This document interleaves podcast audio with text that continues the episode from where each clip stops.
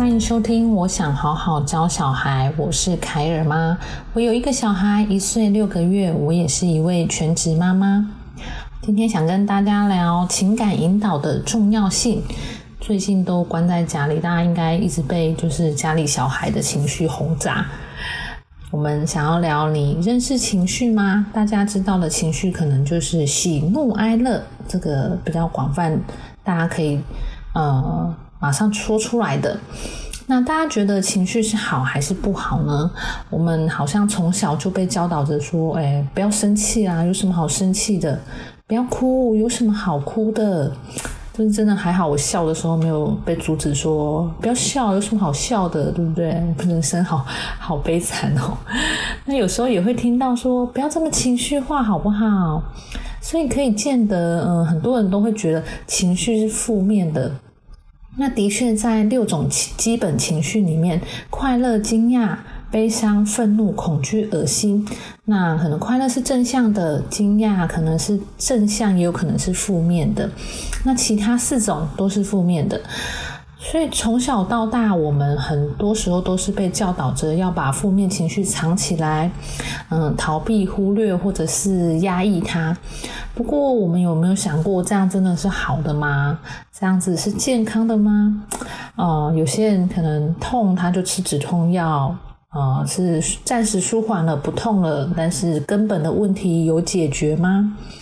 那我有曾经听过一个心理学家，呃，他的观点是说，嗯，如果负面情绪它是不好的，那我们在人类的演化过程中，为什么它没有被淘汰呢？嗯，的确，你有没有想过，其实这些负面情绪可能是可以救命的，救我们自己的命。当你的手被呃热水烫到，你会因为痛所以缩手，那你也不至于受成重伤。这些情绪是主观的。哦，其实老实说，所有情绪都是没有问题的啦，只是所有的情绪都有强弱。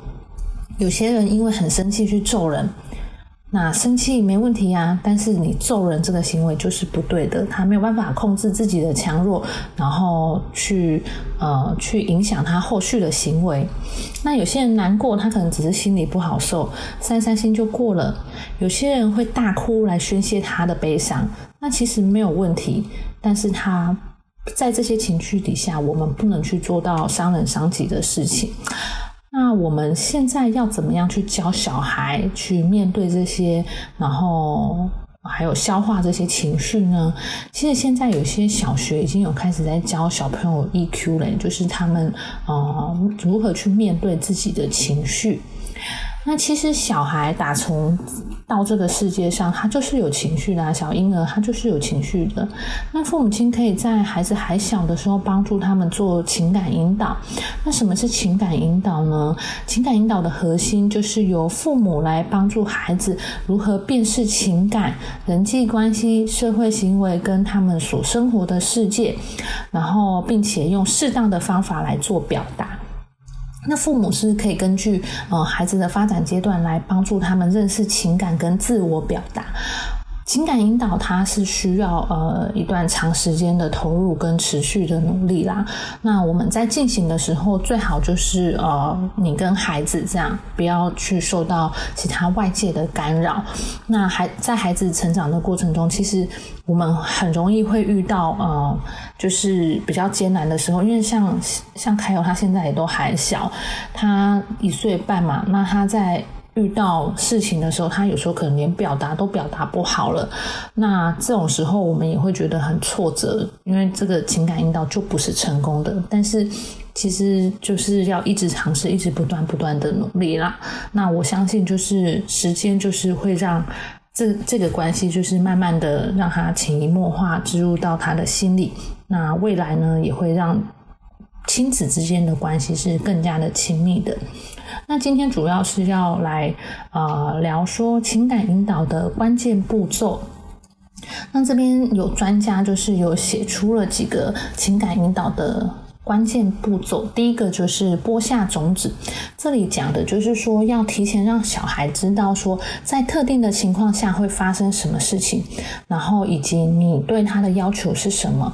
那如果小孩他在事先知道了，然后他就会有比较高的机会会愿意跟你做合愿意跟你合作这样。比如说，呃，我会带凯友去图书馆嘛，那他。就有一个绘本是在讲说小朋友去图书馆要安静，然后因为大家都在看书啊，所以你就是要小小声的。然后我在就是带凯友去图书馆之前，我就会先在家里跟他讲哦，就说我们等一下要去图书馆，对不对？然后我会拿出绘图本，然后跟他讲说哦，绘图本里面怎么讲的？就是我们去图书馆，然后大家都在看书，对不对？然后很安静哦，所以我们要怎么样？要小声，对不对？哦，就讲话要小声。那到图书馆门口以后，我会再提醒他一次，要记得哦，进去要小声哦，知道吗？好，然后真的进去以后，他看到那个就是读书区，就是小朋友的读书区的时候，他就会开始很兴奋，然后就就会比着那边说要进去这样子。然后，因为我可以理解，就是小孩子在呃。情绪激动的情况下，其实他已经把刚刚讲的那些全部都忘记了。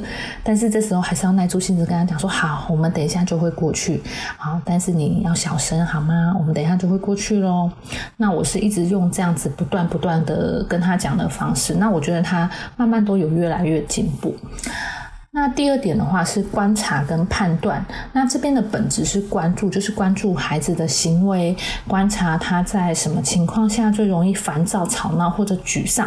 比如说，有些小孩就肚子饿了，他就会开始不开心，或者是他可能口渴了，或者是他尿布一不舒服，他就会很闹。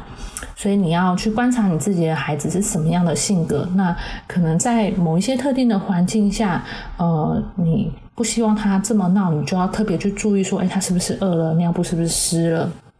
等等的。那他的个性是什么样，你都会，因为你常常跟他生活在一起，你一定是最了解的嘛。那当然就是呃，这些诱因就是会慢慢随着孩子的成长而改变啦。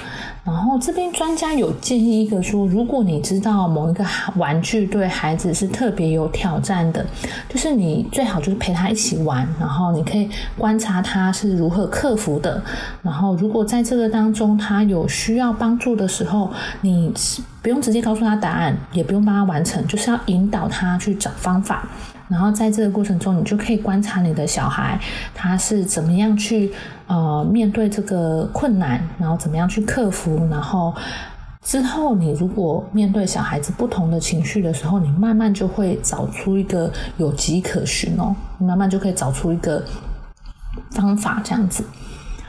然后第三点的话是聆听，就是当父母的其实都很辛苦啦。我们每天就是，嗯，可能有些职业妇女更辛苦，就是工作回来都已经很累了，然后，呃，回到家还要做家事啊，然后做不完的家事，常常就是小小朋友他们会很兴奋的想要分享他今天发生的事情，还是他所看到的东西，然后可能就是。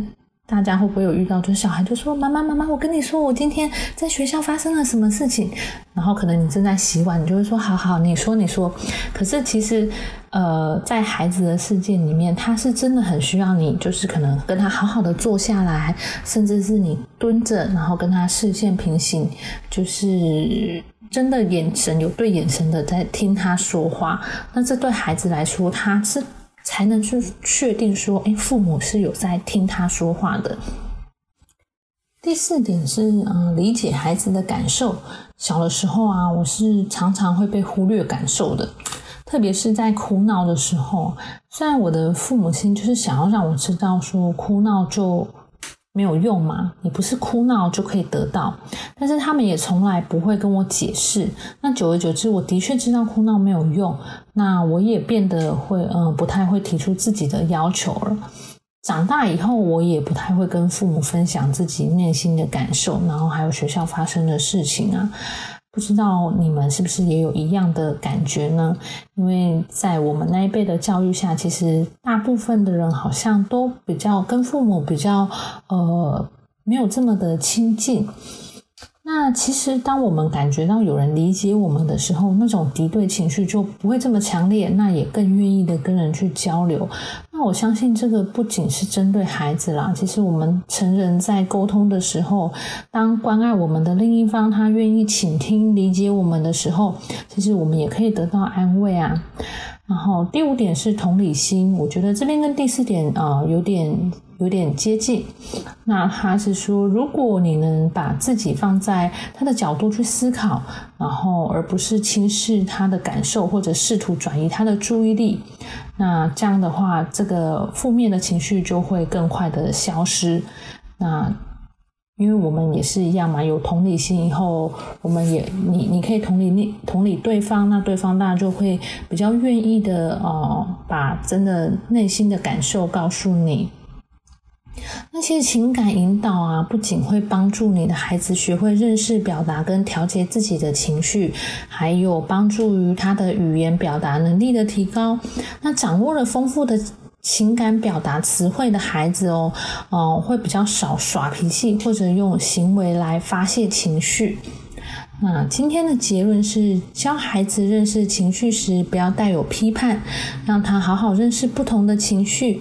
情感引导的方式是让习惯成自然，未来他也会透过情感引导认识到沟通、尊重和交流，哦，对于增进感情的重要性。